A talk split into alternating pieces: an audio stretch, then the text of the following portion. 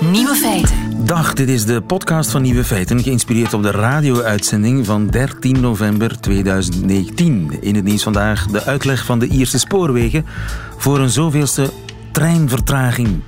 Een zekere Juliette stond weer een keer in de kou op haar trein te wachten en greep naar haar Twitter.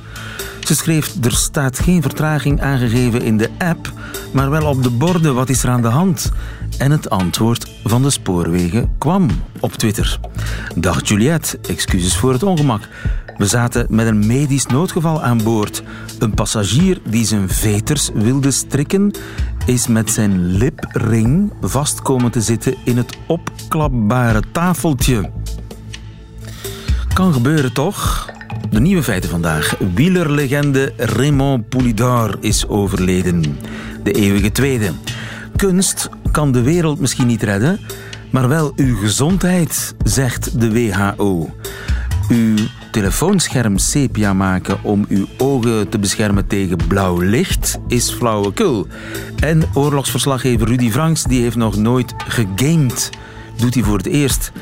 De nieuwe feiten van journaliste Katrien Zwartenbroeks hoort u in haar middagjournaal. Veel plezier.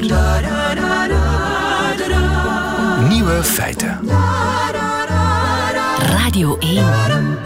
Kunst kan waarschijnlijk niet de wereld redden, maar misschien je gezondheid, blijkt uit onderzoek van de Wereldgezondheidsorganisatie. Lieven Annemans, goedemiddag. Goedemiddag. Je bent de gezondheidseconoom. De Wereldgezondheidsorganisatie heeft alle studies met elkaar vergeleken. Heeft eigenlijk een studie gemaakt van alle studies. Ja, dat klopt. Uh, meer dan 3000 studies hebben ze doorgenomen. En, uh, en daar dan trachten een lijn in te trekken of een samenvatting te maken van uh, al die bevindingen. En dus blijkt kunst is goed voor je gezondheid. Ja, dat klopt. Uh, en op verschillende vlakken. Hè. Dus uh, ze, ze, zijn gaan kijken naar dansen. En uiteraard, degene die danst, die beweegt. En dat is goed voor zijn of haar fysieke gezondheid en ook zijn of haar mentale gezondheid. Maar ook bijvoorbeeld luisteren naar muziek. Uh, aangename muziek kan het werkklimaat verbeteren. Mensen met Alzheimer die naar muziek luisteren blijken cognitief het beter te doen dan degene die niet naar muziek luisteren. Literatuur voorlezen aan kinderen is goed voor de ontwikkeling van dat kind enzovoort. Dus uh, het gaat zowel over de mentale als de fysieke gezondheid. En het gaat zowel over het actief cultuur doen, zingen, dansen, als ja. er naar kijken, eraan deelnemen, passief. Inderdaad. Ja, inderdaad. En natuurlijk, het hangt af van welke soort kunst. En zoals ik zei, ja, zelf actief dansen uh, is sowieso goed voor uw gezondheid en, en ter bescherming van, van kansen op, op ziekte. Maar bijvoorbeeld bij oude mensen met Parkinson, dan heeft men vastgesteld dat wanneer dat die terug dansen, dat de ziekte minder snel evolueert. Of oudere mensen die zwak zijn en die toch opnieuw in beweging komen, bijvoorbeeld via dansen, dat ze minder kans maken om te vallen. Maar echt luisteren naar muziek of, of kijken naar kunst heeft ook uh, positieve gevolgen, vooral dan uh, mentaal. Maar dus mensen die vaak naar tentoonstellingen gaan, die zijn mentaal weerbaarder? Ja, Klopt, klopt. Dus men heeft uh, vastgesteld uit een aantal studies dat mensen die uh, bijvoorbeeld uh, museums bezoeken, dat mensen die naar ja, tentoonstellingen gaan, dat die daardoor ja, iets, een betere soort van emotionele regulatie krijgen, dat ze meer, meer tijd besteden aan introspectie, genieten van die schoonheid en dat dat ook bevorderlijk is dan voor uw mentale gezondheid. Ja, maar hoe zou dat kunnen verklaard worden? Hoe zou dat werken? Ja, dat heeft met de functie van onze hersenen te maken natuurlijk. Hè. Wanneer wij uh, allemaal een beetje meer als losgeslagen projectielen rondlopen, dan uh, gaan we ons ook navenant gedragen. Terwijl wanneer we rustmomenten inbouwen, genieten van schoonheid, dan zijn er bepaalde andere delen van onze hersenen die dan de overhand halen en die ons helpen om uh, onze emoties beter te kunnen reguleren, beter besluiten te nemen, minder neiging hebben tot geweld enzovoort. Ja. Het is reflectie, hè? kunst is reflectie, kritische reflectie ja. vaak. Klopt. En ja, dat activeert de hersenen, dat, dat kan problemen helder maken en dus oplossingen. Klopt, inderdaad. Misschien.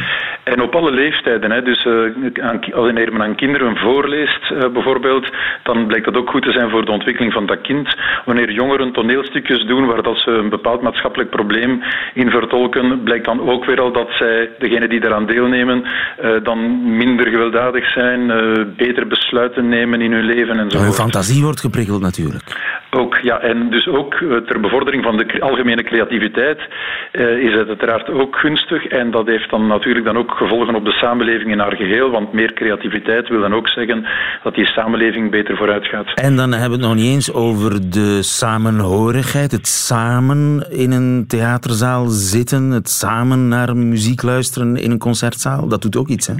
Zeker, zeker. Of ook samen eh, zingen. Hè. Bijvoorbeeld, er zijn een aantal studies die ook in het rapport zaten over samen zingen in een koor.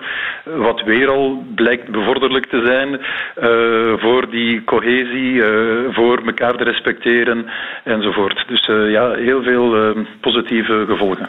Kunst op doktersvoorschrift. Kan dat wat worden? Wel, uh, de auteurs verwijzen er wel naar. Uh, wij kennen nu al beweging op doktervoorschrift, dus uh, waarom niet? Maar, um, Lees eens een goed boek. Ga eens naar een theatervoorstelling. ja, maar wat wel interessant is, is dat de auteurs vonden, ze zijn ook gaan kijken naar de kosteneffectiviteit van al die zaken, want ja, het kost natuurlijk geld. en wat zijn dan de baten, wat zijn dan de verhoudingen tussen kosten en baten? En dat blijkt vaak beter te zijn dan klassieke behandelingen. Dus bijvoorbeeld mensen met Alzheimer laten luisteren naar muziek blijkt dan veel kosteneffectiever te zijn dan bepaalde andere behandelingen. Dan dure pillen. ja, exact. Dus dan is het toch wel de moeite waard om de gezondheidssector daarbij te betrekken en meer op de hoogte te houden van welke mogelijkheden er zijn binnen de kunst- en cultuursector om eh, mensen te helpen. Heel boeiend. Dankjewel, lieve Annemans. Goedemiddag. Zeer graag gedaan. Dank u. Dag. Nieuwe feiten. Radio 1. De beste Franse wielrenner die nooit de gele trui heeft gedragen, is niet meer. C'est le hasard. Vous savez, au départ du Tour de France, tous les départs de Tour de France auxquels j'ai participé, j'étais parmi les favoris. Alors on ne me laissait guère de liberté. Bon, il y a deux Tours de France euh, où j'ai vraiment passé près. À... Hij droeg 19 van de 22 dagen de gele trui en toch moest Eddy het weer van zijn ervaring halen. Een paar maal was de sympathieke Poulidor met zijn 38 jaar hem de baas. Poulidor werd in Parijs nog maar eens tweede. Ja, het is hem altijd net ontglipt. Raymond Poulidor is overleden. De voormalige Franse toprenner en grootvader van de broers Van der Poel werd 83. Michel Wuits, goedemiddag. Goedemiddag. Poepoe, hè, voor de vrienden. En hij had heel veel vrienden. Ja, ehm, dat lag aan zijn persoonlijkheid zijn nederigheid haast. Toen ik uh, voor het eerst met hem in contact kwam, dat was in het begin van de jaren 90 in de Tour, dan was hij daar altijd beschikbaar. Je vroeg hem om een interview en dan stond hij meteen recht. En als je dan een goede vijf minuten met hem gebabbeld had, dan leek het alsof je ook zijn vriend geworden was. En dan ging je uh, blij door met je werk. En dat was poepoe. En dat bleef zich maar herhalen bij iedere ontmoeting uh, zalige mens. Ja, je zou anders enige bitterheid verwachten, want ja, acht keer net niet die gele trui, acht keer het eindpodium in de Tour de France. Ja. L'éternel second, hè? dat was zijn bijnaam. Ja, maar um, hij had ook die eeuwige minzaamheid. Hij uh, schikte zich in zijn lot. Maar um, er is ook nog een zonnige aankant aan dat verhaal. Want in de uh, populariteitpost stond hij voortdurend op nummer 1. Um, zijn grote opponent, dat was een uh, dat was uh, Jacques Anquetil. Maar die was wat meer afstandelijk. Dat was een kasteelheer vanuit Normandië. Uh, die won dan de Tour wel, tot vijf keer. Maar deed ook een beetje groots. Dat lag in zijn karakter. En uh, stond daar diametraal tegenover. En in 465 had het volk schoon genoeg van Anquetil. En uh, wilde eigenlijk heel Frankrijk, of datgene, uh, dat deel van Frankrijk dat van wielrennen hield, dat uh, zou overnemen en ook wel eens een keertje zou winnen. Maar het maakte hem allemaal waanzinnig populair en die populariteit die is gebleven. sterker nog, als je nu jongeren op het lijf loopt en je spreekt over Poulidor, dan gaat men daar onmiddellijk een, een signaal bij krijgen. Ja, die kennen we. Ook al omdat hij de grootvader is van Mathieu van der Poel, uiteraard. Ja, hoe, hoe zit dat, die familiale link? Is zeer sterk. zeer sterk. Ik heb uh, vorige maandag in Niel nog gezegd, ik kan mij voorstellen dat hij met een soort van geladenheid rondfietst, Mathieu van der Poel. Want hij weet dat het niet zo goed gaat met zijn grootvader, want die zou weer hervallen zijn. Um, ik ben ervan overtuigd dat hij daar danig van onder de voet is. Je ziet ook uh, trekken uh, van, uh, bij Mathieu eh, van Raymond. Hè. hij heeft dat ook wel, dat minzame, dat de spontane niet rond de pot te draaien. Als het niet goed is, dat ook zeggen. En als hij dan toch eens een keertje wint, bij Mathieu van der Poel is dat overigens overvloedig, dan toch altijd dat, dat, dat kader en daar zeker niet mee oplopen. Um, van der Poel, wat zeg ik, Poulidor heeft ook heus wel gewonnen. Hè. Ronde van Spanje, Parijs-Nice, Merckx tot twee keer toe weten te verslaan.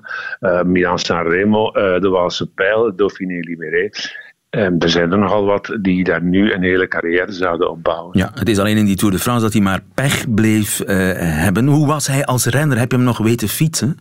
Um, God, uh, altijd, altijd um, bijzonder op strijden ingesteld ook als hij weer eens een keertje pech had, is een keertje zwaar uh, tegen het asfalt gegaan, zelfs de gracht in uh, gereden, letterlijk door een uh, motor van de televisie, als ik me dat goed herinner. En dan kwam hij daar verhakeld uit en toch kroop hij weer op zijn fiets en ging hij in de achtervolging. die strijdbaarheid, die weerbaarheid, als een mummie ingepakt over de streep komen en zondag toch weer starten. dat was eigen aan de boerenzoon. Dat is ook een element dat meespeelde in zijn populariteit van uh, de buurt van uh, Limoges. En na zijn carrière, hij is eh, de koers blijven volgen. Hij was zichtbaar ja. in de karavaan. Ja, dan, dat vind ik eigenlijk wel een heel mooi beeld. Um, toen uh, stopte hij niet meer met geel te dragen. Uh, hij werd altijd in een geel polootje gehuld, omdat hij voor de hoofdsponsor van de Tour, dat was vaak die Lyonnais, uitgespeeld werd als het boekbeeld. Raymond Poulidor reed rond in een auto met de chauffeur en op die auto stond op de beide flanken zijn, eh, zijn hoofd geprint. En uh, ook, ook, daar ging hij eigenlijk eh, gemoedelijk, gemoedelijk en nederig mee om. Maar het was wel uh, Raymond Poulidor. En is, heel die tijd, dat moet 50 jaar geweest zijn, is hij uithangbord gebleven van, van het belangrijkste bedrijf dat de Tour de France ondersteunde. In een geel polo-truitje. En zo zullen we hem herinneren, hè? Ja, um, er is nog één fantastisch verhaal dat hem helemaal uh, typeert. Um, hij staat op het punt in um, het begin van de jaren 70 of wat later om op reis te gaan naar de overzeese gebieden in uh, Frankrijk. En hij krijgt, denk ik, op de luchthaven krijgt hij het bericht dat het uh, slecht gaat met uh, Anquetil. Hij laat die reis vallen. Hij rijdt met de auto naar Normandië en vindt Anquetil daar op zijn sterfbed. Dat gebaar alleen al. Dan stapt hij naar Anquetil toe en Anquetil uh, neemt hem bij de schouder en zegt: uh, ik, vermoed dat het tijd is om te gaan. Um, dat ik, de kans dat ik naar de hemel ga is klein, maar waar ik weer naartoe ga, ik zal u andermaal voor zijn. En het is Raymond Poulidor die mij dat vertelde. Dus daar is geen woord van gelogen. Maar dat typeert hem dat hij dat, ja, ja, dat ermee bijpakt van kijk, dit is de mijn De minzaamheid zelf. Ja. Ja. En zelfs de eeuwige rivaal Anquetil blijft op zijn sterfbed de rivaal. Ja, zo'n zo, zo beetje, zo beetje prikken. Maar anderzijds toch ook in uh, de nood die hij voelt om Polydor nog eens te spreken, uh, zijn vriendschap nog eens laten blijken. Ook dat is Kijk, Ik heb je altijd gerespecteerd en, en uiteindelijk ging het niet om rivaliteit, maar in het leven eindigt dat dan toch altijd nog met meer dan een sprankel vriendschap. Zo zullen we hem onthouden in het geel, de eeuwige tweede Raymond Poulidor overleden. Dankjewel, Michel Wuits. Goedemiddag. Zonder dank. Goedemiddag. Nieuwe feiten. Om ons te informeren trotseert hij met zijn cameraploeg het grote gevaar. Oorlogsverslaggever Rudy Franks is al een paar keer aan de dood ontsnapt. Maar wat zou deze avonturier nog nooit gedaan hebben. Reporter Koen Filet die gaat voor ons elke week op zoek naar het ongewone in het gewone, het bijzondere in het banale, het nieuwe in het oude, als je wil. Vandaag ontmoet hij Franks en heeft een spelconsole bij. Om te gaan where no Rudy has gone before.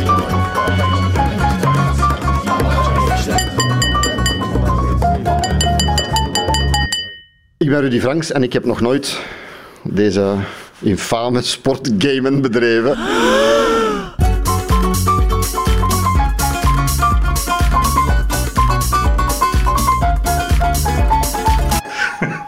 Wel prettig dat je het een sport noemt. Nee, dat staat op mijn non-bucketlist. Ik heb ook nog nooit harddrugs gebruikt en ik heb ook nog nooit gegamed. Dus bij deze, Zullen we het bij gamen houden? absoluut, ja. Zeg, en hoe definieer je gamen? Want ik veronderstel Tetris, dat zal jou wel eens gespeeld hebben. Nee, ik heb nog niks gespeeld. Niks met vogeltjes die iets opknabbelen, niks Nee? met blokjes die vallen. En vroeger op het werk met die eerste versie van Windows uh, Patience op de computer gespeeld? Nee, nee. Het enige wat ik van een, van een game ken, en dat is nu echt... Ik bedoel, wij hebben nooit eens een vergelijking gemaakt, een, een jaar geleden, tussen de propaganda van IS Ja. en daar beelden die zij zelf gedraaid hebben vergeleken met games en Ja? oorlogsgames. En die gebruikten exact dezelfde beelden en dezelfde beeldtaal. En je kon een montage maken dat je precies een game aan het spelen was. Zo op scène was het. Ja. Voilà. Maar dat is het enige van games dat ik ken. Maar ik vond het wel een rare gedachte om samen met de Rudy Franks, onze oorlogscorrespondent, een, een, een wargame te gaan spelen. Een beetje raar toch? Ja, maar ik, ik heb erover zitten nadenken op voorhand toen ik naar hier kwam en ik dacht van, tja, eigenlijk ben ik wel heel goed in het gaan lopen op tijd, maar nooit in het schieten. Hè. Oké, we gaan schieten.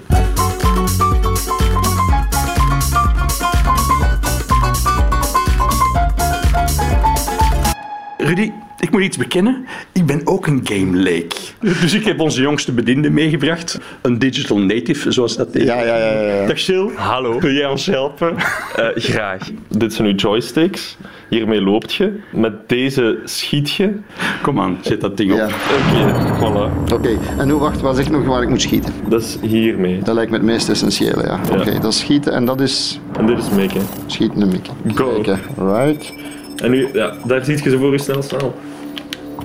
Daar. Nee, naar links. Ja, ja, ja. Mikken, mikken, mikken. Oh, mikken, ah ja, dat is, is dat mikken? Godver, ik heb hem tegen het hout geschoten. Ja, daar, mikken, mikken. Ja, voilà. Ja, ik heb het Maar ja, maar ja, maar ja, maar ja. Daar staat er nog Ja, een. ja, ik, ik zie het, wel. ik, zie het wel. Ik- zien kan ik wel. Handelen is iets anders. Oké. Oeh, nee. Nee? En nu moet ik weer Nu moet je naar verder. links gaan, naar links gaan. Hoe naar links? Ja, je moet naar die gele stip gaan. Waar is die gele? Ik zie geen gele stip. Op uw kaart daar beneden. Maar ik zie geen gele stip. Jawel, Hier geel. Ja, ja, dat wel, maar, waar, waar, Die maar moet je volgen. En hoe kan ik dat doen? Ah, dit is, wil dat zeggen dat je Ah, dan... you were too slow. Nu helemaal opnieuw beginnen. Ja, nu moet je opnieuw beginnen. Oh, mannetjes, mannetjes. Ik moet eerlijk bekennen, ik, word er verschrikkelijk zenuwachtig van. Ja, het is geen succes, hè? Oh. Oh shit, shit, shit. Bijna dood, bijna dood, bijna dood. Ah, ah. Ah, dood. Ik vrees als dit nog realistischer wordt, dat, dat, dat zal ik daar nachtmerries van krijgen. Echt?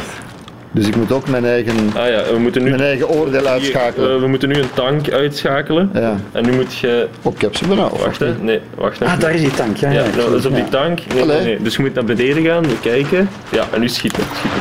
Voilà. En nu heeft je een raket afgeschoten die de tank gaat uitschakelen. Ah ja, Voilà. oké. Nee. Eh, ik heb een tank uitgeschakeld, Beeldewin. Dan mag je een streepje krassen op de kolf van je controller. Van mijn controller, ja. Ik wou bijna zeggen van mijn geweer of met, met een RPG, maar nee, nee. God, god. Jawel. Oké, dus je hebt ze uitgeschakeld. Ik zal je hier achter deze container zetten. Dat is een goede plek. Daarachter zitten er... Ja, maar dat is een eh wijdverspreide illusie dat je achter wagens en containers veilig bent. hè. Ja? Daar eh, schieten ze los en door. Is het waar? Ja, ja, ja, tuurlijk. En als je achter een auto gaat zitten, dan moet je achter de motorblok zitten, hè, want al de rest, daar schieten ze door.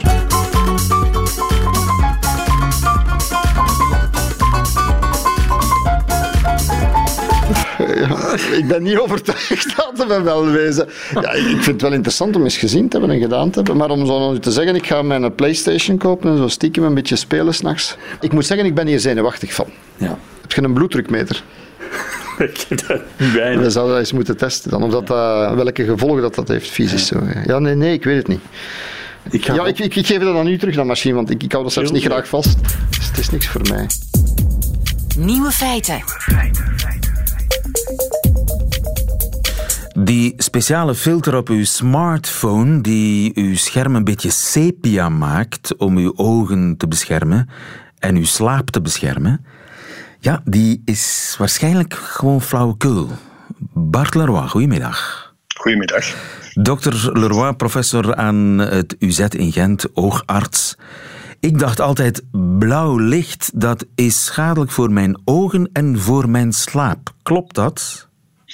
Dat klopt gedeeltelijk. Uh, dus de aspecten die je in ogenschouw moet nemen zijn tweeërlei. Inderdaad, wordt er wel eens vaker gezegd dat er schade aan je oog gecreëerd wordt door het uh, kijken naar zaken die veel blauw licht uitstralen.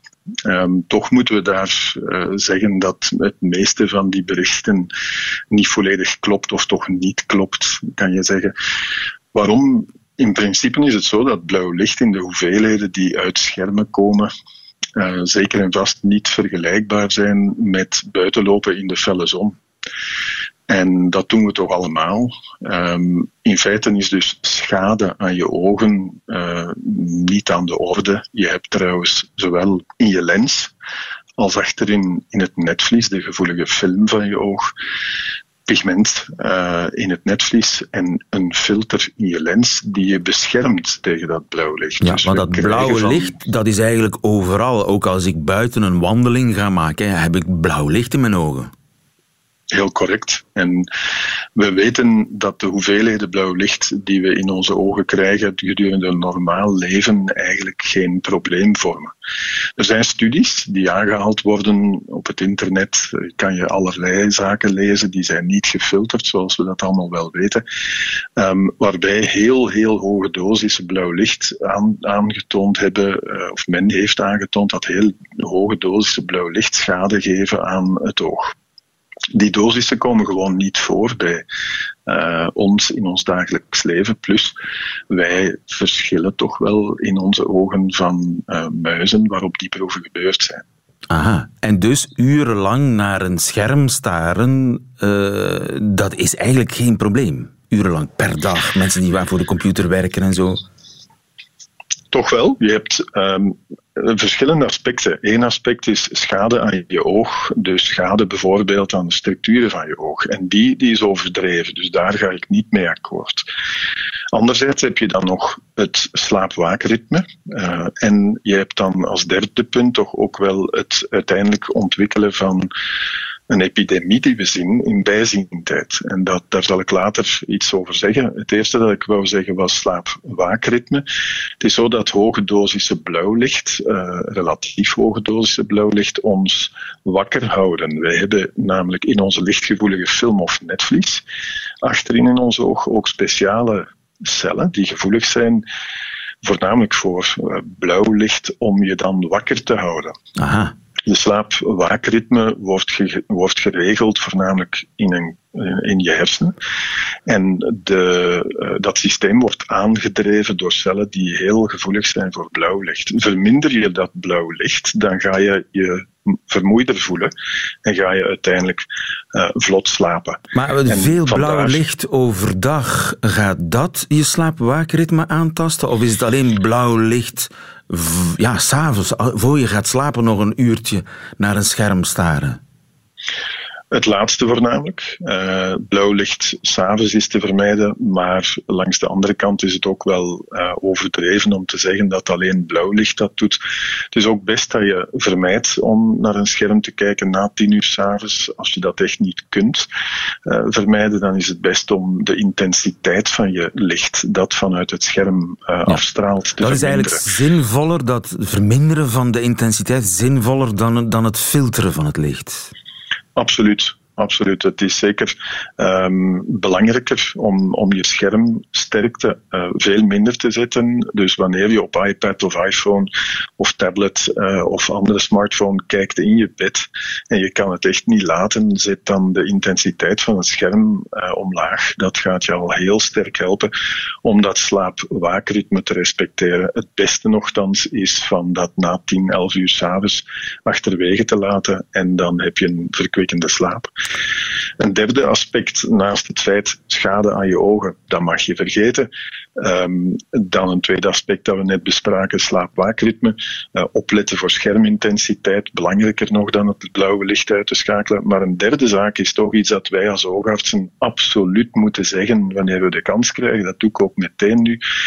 Wanneer je heel vaak dichtbij focust, dan ga je absoluut meer frequent zien dat mensen een bijzientijd ontwikkelen. En op dat vlak zien we een echte epidemie in de wereld, uh, waar schermgebruik tegenwoordig zo intens is. En het gaat dan niet direct om het scherm zelf, het gaat om continu dichtbij kijken. Continu dichtbij kijken en kun je daar iets aan doen? Want dat is hetzelfde effect alsof je continu zou lezen een boek zou correct. lezen. Dat heeft niks met het scherm Hetzelfde. te maken. Ja. Dat is absoluut correct wat je zegt. En het is dus zo dat mensen naast het feit dat ze dus de schermintensiteit moeten omlaag zetten om slaap-waakritme te hebben, dat ze niet te veel aandacht moeten besteden aan die blauw lichtfilters, uh, want dat is niet schadelijk, dat blauwe licht voor je oog. Maar je moet wel beseffen dat wanneer je heel vaak dichtbij werkt, of je nu inderdaad continu boeken leest of een scherm gebruikt, maakt eigenlijk niet uit. Het, continu dichtbij focussen moet je vermijden. En wat kan je doen? Dat is de zogenaamde uh, 20-20-20-regel, de 20-20-20-regel. Uh, komt uit de Amerikaanse wereld en is eigenlijk het volgende. Wanneer je 20 minuten dichtbij kijkt, kijk dan 20 seconden op uh, 20 voet ver. En dat is ongeveer 6 meter. Wanneer je uh, op 6 meter ver focust, dan zijn je ogen in rust dan doen ze geen inspanning om uh, dichtbij te focussen. En die 20 seconden elke 20 minuten heeft een enorm relaxerend effect. En we zien dat er een heel duidelijk effect is op het. Uh, voorkomen van nood aan brillen, aan bijzien. Bij, aan bijzien. Dat is een, een geweldige tip. Waarvoor dank, uh, dokter Leroy. Goedemiddag. Nieuwe feiten. De nieuwe feiten van 13 november. Alleen nog die van Katrien Zwartenbroeks heeft u te goed in haar middagjournaal. Nieuwe feiten. Middagjournaal. Ik zit opgesloten in mijn appartement en ik denk aan iedereen. Want hoe zou het zijn met de mensen die onderweg dagelijks mijn pad kruisen? Hoe zou het zijn met de vrouw die het instappen belemmert met al haar boodschappentassen omdat ze per se als eerste haar ticketje wil scannen? Met het hondje dat een hele rit naar me zit te grommen, maar nooit zal happen. En met de oude mensen die zichzelf naar binnen wurmen nog voor je bent afgestapt. De jeugd van tegenwoordig. En wat met de studenten die last minute nog de lesnotities doorneemt, die geroutineerd wacht op de rechte stukken in het spoor alvorens haar fluostift boven te halen? Eén rechte, dikke gele lijn. Met de man die uit optimisme of arrogantie er toch van overtuigd blijft dat de scanner doorheen zijn dikke portefeuille en al zijn klantenkaarten toch zijn abonnement zal lezen. Zou hij uit gewoonte het ding geïrriteerd een aantal keer tegen zijn autodeur tikken voor hij instapt? Zou hij überhaupt ergens raken vandaag en op tijd? Hij lijkt altijd zo gehaast wanneer ik hem tegenkom en dan moet hij niet eens zelf rijden. Ik denk aan de bestuurder van bus 17, die altijd elegant als een kunstschaatser zijn gevaarte van 11 ton richting de stoep zwiert wanneer ik mijn hand opsteek. Zou hij vandaag zijn witte hemd dichtgeknoopt hebben of zijn gekleurde jasje hebben aangetrokken? En zou hij, wanneer hij weer achter het stuur kruipt, zich de verwijtende blikken, het gemor en het gescheld persoonlijk aantrekken? Neemt hij het mee naar huis en moet hij aan zijn gezin uitleggen dat zijn verlofdagen weer afgekeurd zijn en ze dus niet naar zee kunnen? Of staat hij met kerst terecht, omdat hij en zijn collega's godverdomme elke keer heel het land lam leggen? Ik denk aan Mo, de rijschoolbegeleider, die al drie keer twintig uur naast mij in de auto zat. Op een dag gaat hij wel weten waarom dat je rijbewijs nodig hebt. En dan gaat hij mij denken. Hoe zou het met hem zijn?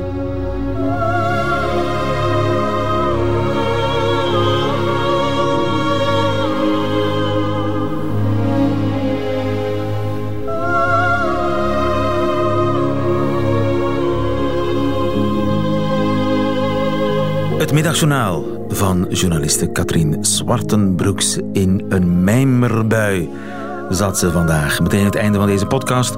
Hoort u liever de volledige uitzending met de muziek erbij, dan kan dat natuurlijk via onze app of via onze site, de site van Radio 1, waar u nog veel meer podcasts vindt. Tot een volgende keer.